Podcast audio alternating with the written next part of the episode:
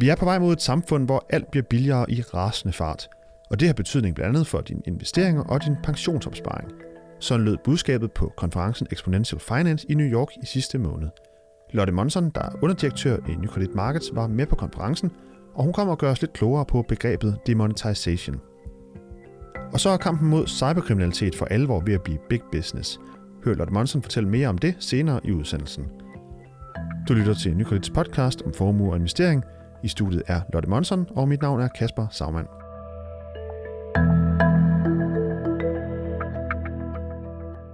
I starten af juni var hundredvis af forretningsfolk fra hele verden i New York til konferencen Exponential Finance.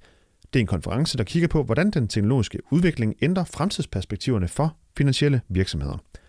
Og en af dem, der er med på konferencen, det er dig, Lotte Monson. Velkommen her til podcasten. Tak skal du have. Du er underdirektør i Nykredit Markets og er Head of Investment Advisory.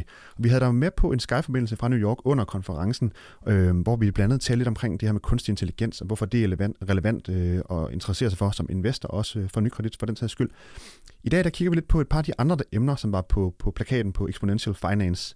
Og det første, det er det, der hedder demonetization. Vil du lige prøve at introducere, hvad er det egentlig, det er, og hvorfor er det interessant? Det, der er interessant, det er, at demonetization, det handler om, at vi går mod et pengeløst samfund. Det vil sige, at alt bliver billigere, tingene går hurtigere, alt bliver mere tilgængeligt. Man snakker om, at alt bliver on demand. Det vil sige, at du og jeg kommer ikke til at eje vores, vores bil mere. Vi kommer måske ikke engang til at eje vores hus frem i tiden. Øh, græslåmaskinen, hvorfor skal jeg have en? Hvorfor skal du have en? Vi kan lige så godt dele. Ja, så det betyder jo noget for ens, øh, hvad kan man sige, leveomkostninger, at man måske skal bruge færre penge, fordi man ikke behøver at købe det, man kan dele om det osv. Hvad, hvad, hvad, hvad får den her udvikling jer til at gøre i, i nykredit? Jamen, der er jo dels det øh, investeringsmæssige perspektiv, hvor vi har øh, en, en vigtig opgave, men der er også en, en, øh, en opgave i at forholde sig til, hvad skal vi fortælle kunderne fremover? Lad os nu sige, at jeg sidder og planlægger en, en øh, kigger ind i en pensionsopsparing til dig. Jeg tænker, jamen, frem i tiden bliver du 100 år, bliver du 130, det vil sige, at pengene skal række langt, men hvis vi så samtidig har et, øh, et marked, hvor alt bliver billigere, jamen, så skal jeg jo lægge nogle helt andre forudsætninger ind i vores beregninger fremover. Og der er også øh, noget med det her demonetization har sådan en, øh, hvad kan man sige, der er en lidt sjov ting omkring noget med huspriser, som øh, ham, øh, det er en, der Peter Diamantis, øh, der blandt andet holdt øh, et oplæg omkring det her demonetization. Hvad var det, han fortalte omkring øh, huspriser, som var sådan lidt en, en sjov ting måske? Ja, Peter Diamantis, han har den tanke om, at huspriserne kommer til at falde. Og det han siger, det er, jamen hvorfor skal du og jeg bo i København? Hvorfor skal vi bo i Hvidovre, hvis jeg faktisk kan bo i Rødby, og så flyve på arbejde på, på, på 20 minutter eller en halv time? Og, og, og hvordan er det, man vil kunne det? Hvornår, hvornår er det, man vil kunne det, øh, siger han? Jamen allerede nu, der kan du tage en dronetaxi i, øh, i, i Dubai. Øh, frem i tiden, så arbejder man jo også med det, man kalder øh, hyperlooms, hvor fem lande er ved at lave en, jeg vil kalde det nærmest en raket, hvor jeg eksempelvis vil kunne tage fra Dubai til Abu Dhabi på 16 minutter. I dag, der tager det et par timer. Så det handler om hurtighed. Og øh, lad os lige prøve at høre et øh, lille klip med Peter Diamandis her, øh, som jeg lige har fundet. We haven't seen 1% of the rate of change we're going to see in these next 10 years. And the opportunity for that is extraordinary because it used to be that a thousand years ago, the only people who could change a nation or region of the world were the kings and the queens. A hundred years ago, it was the industrialists, the robber barons. Today, it's anyone. Anyone passionate enough is given access to these exponential, accelerating technologies, can take on the world's grand challenges, and I believe solve them. Ja, det han siger, det er altså, at vi har kun set toppen af isbjerget på, på det her udvikling, og også at det ligesom er, øh, i gamle dage var det kun kings and queens, altså konger og dronninger, der kunne, øh, der kunne ændre tingene sådan rigtigt. I dag er det alle. Øh, hvad er det, han, øh, altså hvor vigtig en ting er det her for sådan en, i din position i Nykredit?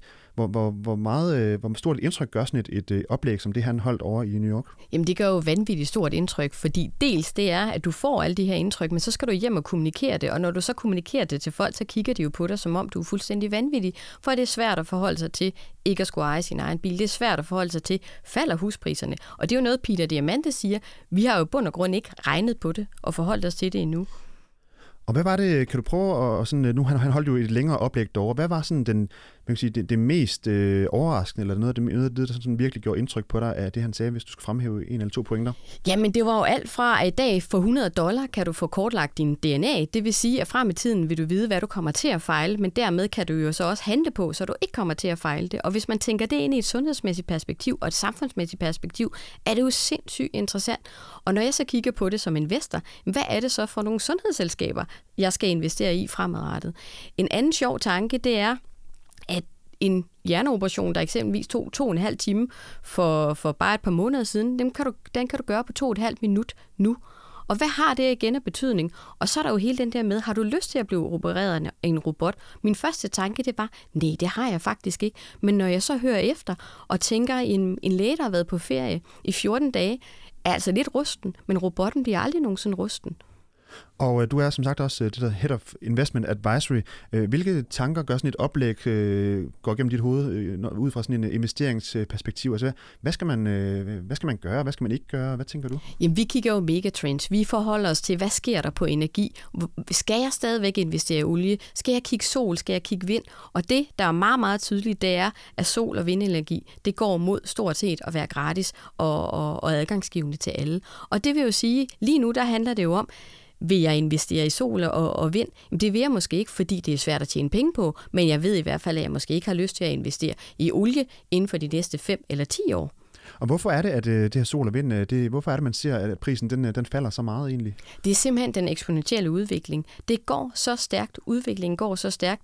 Øh, vi så en, en solcelle, der før kunne fylde et helt tag. Jamen frem i tiden, så fylder den en negl. Og det vil sige, at det, det siger sig selv. Lad os nu sige, at du kunne opsamle samtlige sol øh, eller solenergi fra, fra Afrika, opbevare det i et stort batteri, og så sende det op mod Europa, jamen det gør jo, at du lige pludselig har fri adgang til energi på en helt anden måde. Det har vi aldrig haft før.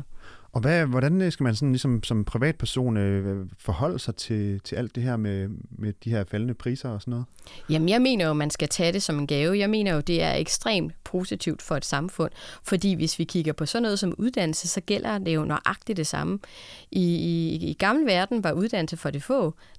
Altså, jeg har ikke mulighed for at komme på Harvard i hvert fald, hverken hver dag eller hver uge, men tanken om, at jeg får adgang til samme forelæsninger, som i, i, i gamle verden var for de få. Så det handler jo om at give adgang til, til det, der ellers var, var, hvad kan man sige, skars, altså meget begrænset i gamle dage. Nu er der adgang for alle. Et andet stort emne på Exponential Finance, som altså var i starten af juni, det er cybercrime, altså cyberkriminalitet. Og øh, der var blandt andet en, en taler, der hed Mark Goodman, som har skrevet en bog, der hedder Future Crimes. Han ved rigtig meget om, om cyberkriminalitet og sådan noget. Hvad var det, han øh, var ude og fortælle om?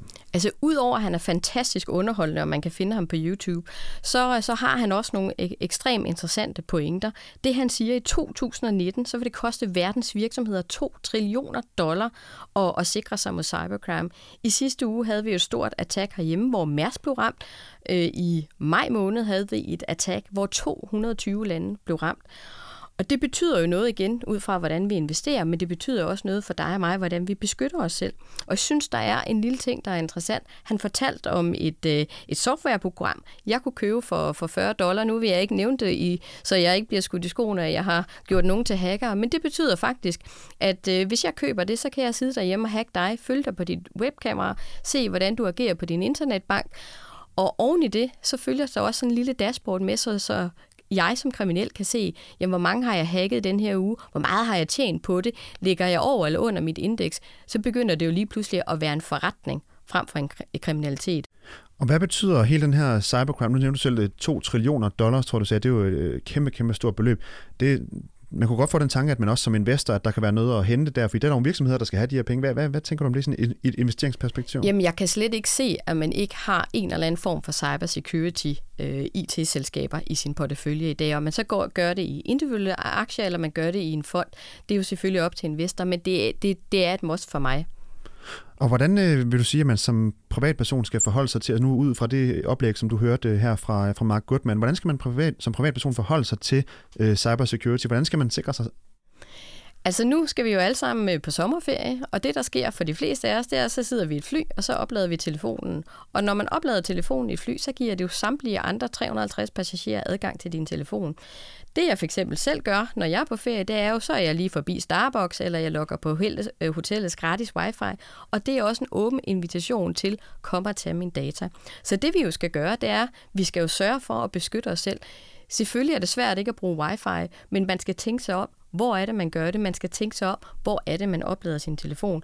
Og på hjemmecomputeren, og det synes jeg sådan set var en af de nemmeste ting, vi kan faktisk beskytte os selv med op til 90% mod hackere ved at få sat vores øh, software korrekt op. Og så den aller sjoveste ting, som jeg blev mærke i, det er, når man køber en computer i dag, så bliver du som regel administrator. Hvis du giver dig selv det, man kalder useradgang, nu er jeg ingen IT-hej, men det tog mig fem minutter at gøre, så kan jeg se, hvis der er nogen, der forsøger at hacke mig. Og det er jo således, man siger lidt poppe, der er dem, der ved, de blev hacket, og så er der alle os andre, der tror, vi ikke er blevet hacket, men faktisk er blevet hacket.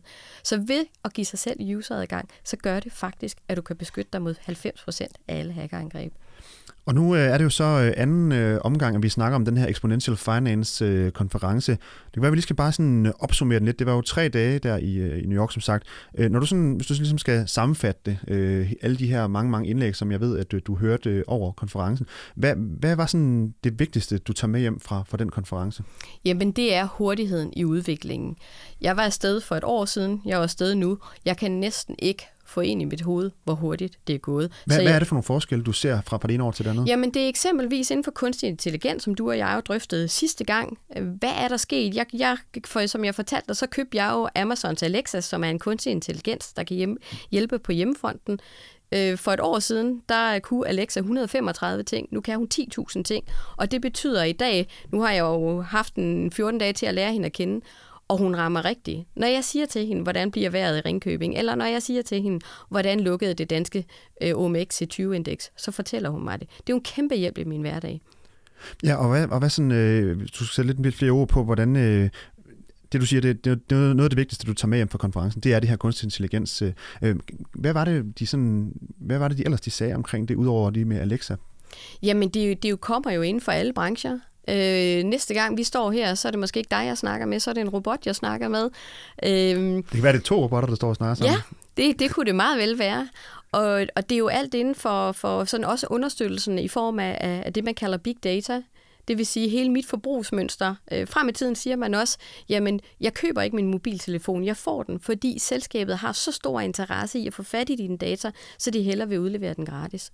Og for også lige at lidt i forlængelse af det, jeg spurgte om før, hvad, hvad er det vigtigste, at du tager med hjem med? Hvad kan man sige, øh, i hvor høj grad udmyndter det så i, i nogle konkrete øh, ændringer i, i, din, øh, i, din, i din hverdag, hvad jeg lige vil sige, din arbejdsliv? Altså er der, hvad er der nogle ting, I gør anderledes øh, på baggrund af det her? Jamen, der er jo to ting. Øh, den ene, det er jo det investeringsmæssige perspektiv. Det første, jeg gjorde, da jeg kom hjem, det var jo selvfølgelig at sætte mig sammen med vores research og få, få, få drøftet alle de ting, som jeg havde fået viden om, alle de her megatrender, det er altså inden for energi, det er kunstig intelligent, det er cyber security. Hvordan kan vi sørge for, at vores kunder får adgang og kan investere i det? Men den anden øh, element, det er jo, hvordan skal jeg drive min forretning fremover?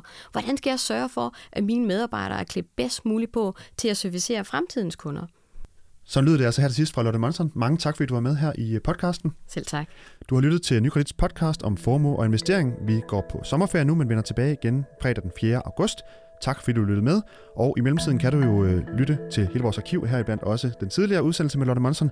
Det ligger inde på iTunes og på SoundCloud, Stitch og TuneIn. Tak fordi du lyttede med.